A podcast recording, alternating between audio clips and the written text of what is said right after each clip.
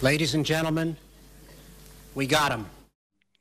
Now re signing with the Philadelphia Phillies, catcher number 10, J.T. Realmuto.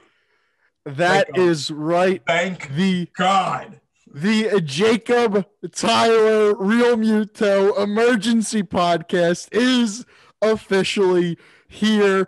I don't understand why these new, why these breaking news stories can't happen during our show, but it's the day after, the morning at the night after we release a podcast, just a few hours after I see I saw first Jon Heyman.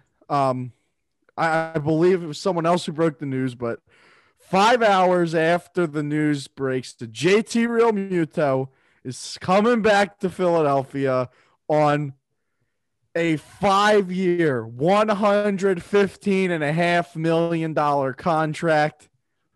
The Philadelphia Phillies have officially robbed JT Realmuto's agent. That is a wildly team friendly deal. He still got paid. Th- There, Yeah, he still doubt. got paid, but he could have got paid a hell of a lot more.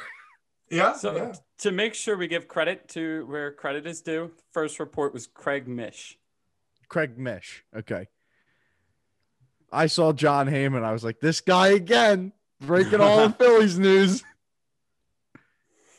Oh my God. It was just so if I can share my story now of what was going on, I was in the headspace of I have to get ready to go to my first in person class in a year.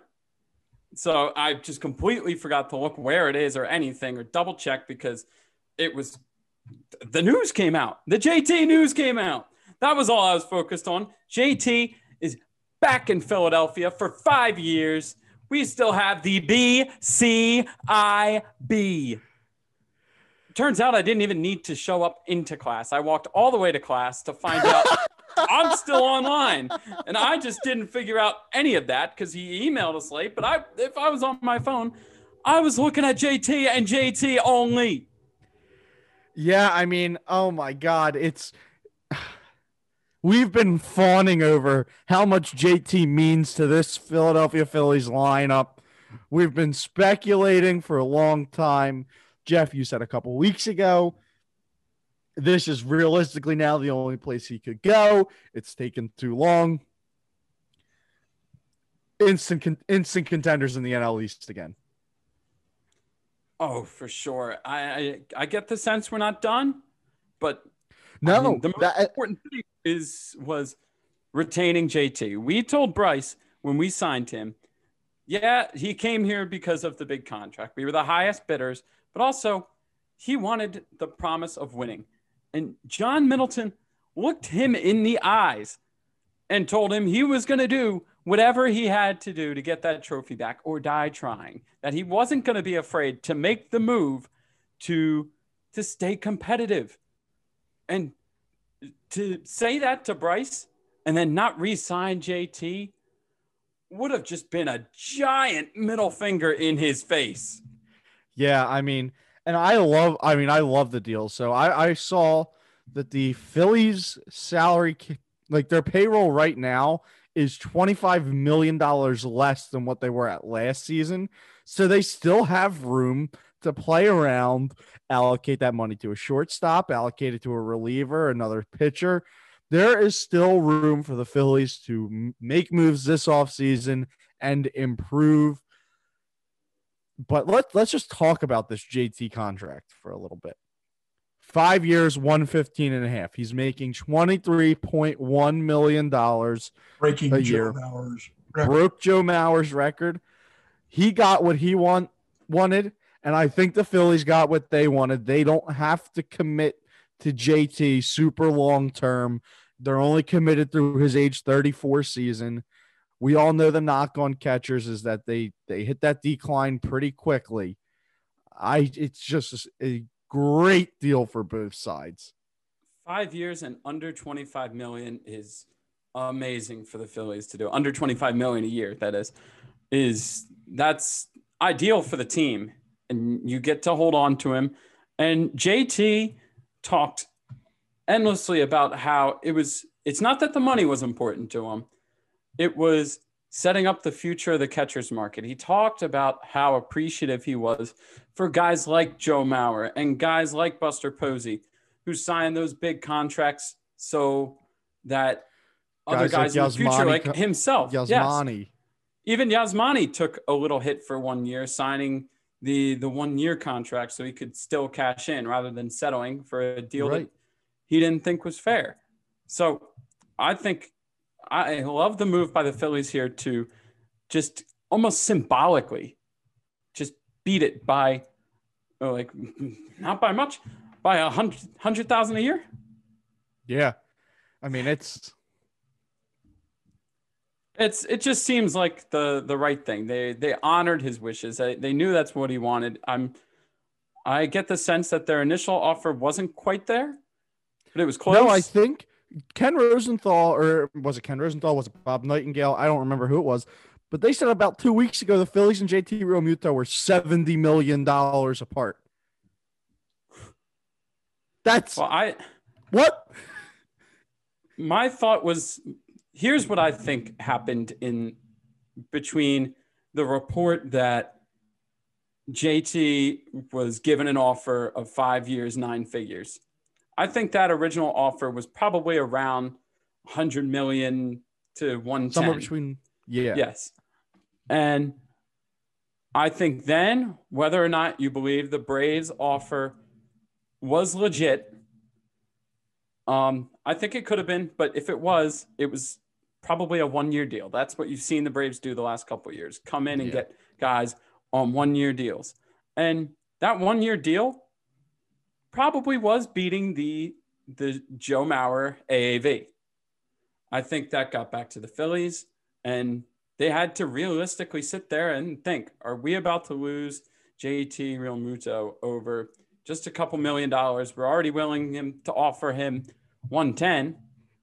If we let him go to the Braves, we're we know we're done. That's it. We're not gonna we're not gonna the beat them. Phillies would have let JT Realmuto walk to the Braves, I would have swan dived off the Ben Franklin Bridge. I'm with you. But we don't have to worry about that now because No, we they, don't. I don't have to worry about any of that for the next five years. I don't have to worry about who's crouching down behind the plate. Uh, we have unequivocally the best catcher in baseball. yeah, they they came back, gave him the offer, saying, "Look, here's what we can do," and they did something that was incredibly important to JT.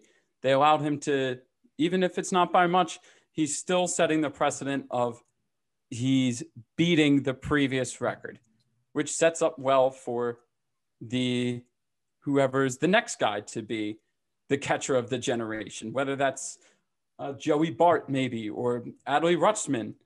So that's uh, it seems like both sides got what they wanted out of the deal, and uh, you don't see that too much in baseball in any sport, and it's it's just great to see. Great for JT, great for us. Just I'm so happy. Yeah, it's it's it's great. Will, you're kind of quiet. Uh come on, give us something, fella. What do you got there? Like Jesus Christ, we just got our our number one priority in the last two years was to re-sign JT. It happens, and you're sitting there quiet as a goddamn church mouse. No, I'm trying to keep up with seeing if there's going to be any more news coming the Phillies' way today. If the Phillies sign Didi Gregorius during this podcast, I will lose my mind. I obviously we we took our attention to the catching position. Obviously, we we love Andrew Knapp on the pod, but we Mm. knew he was Mm. not Mm. going to be an everyday catcher. We needed to re-sign JT. Now it's the same way with shortstop. Yeah, you have Segura. Sure, you have Scott Kingery, but what Didi did last hey, year, hey, hey, you still got Bryson Stott. we still have Bryson Stott, but I still think he's a year or two away. I think Didi is now top priority, and they have to resign. It's between them and the Reds, and I'm just hoping and praying that Didi is back in the red and white pinstripes next year. I think Joe the- Girardi, smooth talk him. Get him I think back. the Joe. Phillies are really gonna regret uh, declining Didi's eighteen point nine million dollar qualifying offer. They're gonna have to pay him He's more the- than that the to keep him on now. He's the last shortstop available now that makes sense for the Phillies. They're gonna make. He's gonna make them pay for this. Uh, yeah, I mean, I would too, but that's Didi is not the main focus. Was not supposed to be the main focus. We were gonna get that in there, but we just wanted to get onto a podcast in recording our initial reactions to bringing back JT. This is a day that for the next five years I'll remember up there with the day we signed Bryce Harper. These are huge moves for the city, huge moves for the franchise bold prediction happening right here on this podcast. Phillies have a winning record next season. Bolder prediction. The playoff drought is over. The playoff, I could, I mean, I love it. I'm in for it. I'm in for it. I am in, so in for October baseball in Philadelphia again. I, I think we're close. It's the the one that all that held us back last year was the bullpen, and we've already addressed it. I think we bring in one more guy still. You said we have the the 25 million to play around with. I think the majority of that will go to Didi. We can still bring in one more guy. Keone Kela.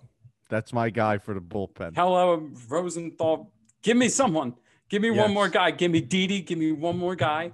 But if I could talk about something that I'm excited not to hear, it's I am so excited to whenever now we go on to Philly's social media and stuff, Oh my and you God. say you say, "Oh yeah, we need to get JT back." I'm so excited to never hear. Well, they're not signing anybody anyway. I hope you like Andrew Knapp. I that was that is like the most ridiculous thing that Philly's social media has said to me and said to us as we interact with people. It's like, no, of course they're gonna they're gonna make every effort to sign JT. If he signs a super contract somewhere else, then he signs a super contract somewhere else. John Middleton doesn't come out and say, I'm spending stupid money to just not re-sign a guy that they gave up Sixto, Jorge Alfaro, international slot allocations for. This is JT Realmuto is a cornerstone of this franchise. And if they would have just said you can walk, I I wouldn't have known what to do with myself. And the telltale sign that this was going to happen was bringing in Davy Doms to be our president. Yeah.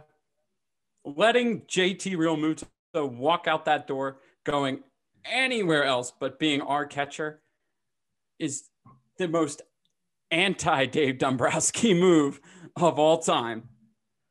So I'm officially in, in In on, on the Dave Dombrowski era. Yep. I said that's what I needed. That's that was the the like quintessential Dombrowski move was re-sign a JT Realmuto for the team he goes into, and he got it done. That's what he needed to do. It's ah now we can actually get hype about pitchers. We have our guy. We have catchers. our guy. We have our guy. Pitchers and catchers. We have our catcher. Like I, uh, we don't have to worry about that position for the next five years. The Phillies have a solidified core entering their prime. Nola and Hoskins are 28. Wheeler's 30. Realmuto's 30. Bryce Harper's in 29, 30. We have guys that are going to be here for the long run in their prime. It is an exciting time to be a Phillies fan. I haven't been this excited for the Phillies since we signed Bryce Harper. And then if you hit before Bryce Harper, it goes back to 2012. There hasn't been palpable excitement around the Phillies in a long time, and I'm officially starting to feel it we said in the in the episode this week the, the hot stove was on dave dombrowski has just cranked the heat all the way up the hot stove is cooking baby Woo, open a window. Someone's setting off the fire alarm. That thing is smoking. I mean, it's just it's such such a relief to have JT Realmuto and not to have to worry about that. But that that's really the reason we came on, and just to get our instant reactions to that. So uh, we'll be back next week with our regularly scheduled programming. But boys, Talking ladies and gentlemen, we got them. we got them. It is officially run it back season for the Phillies. Run it back and Tuttles.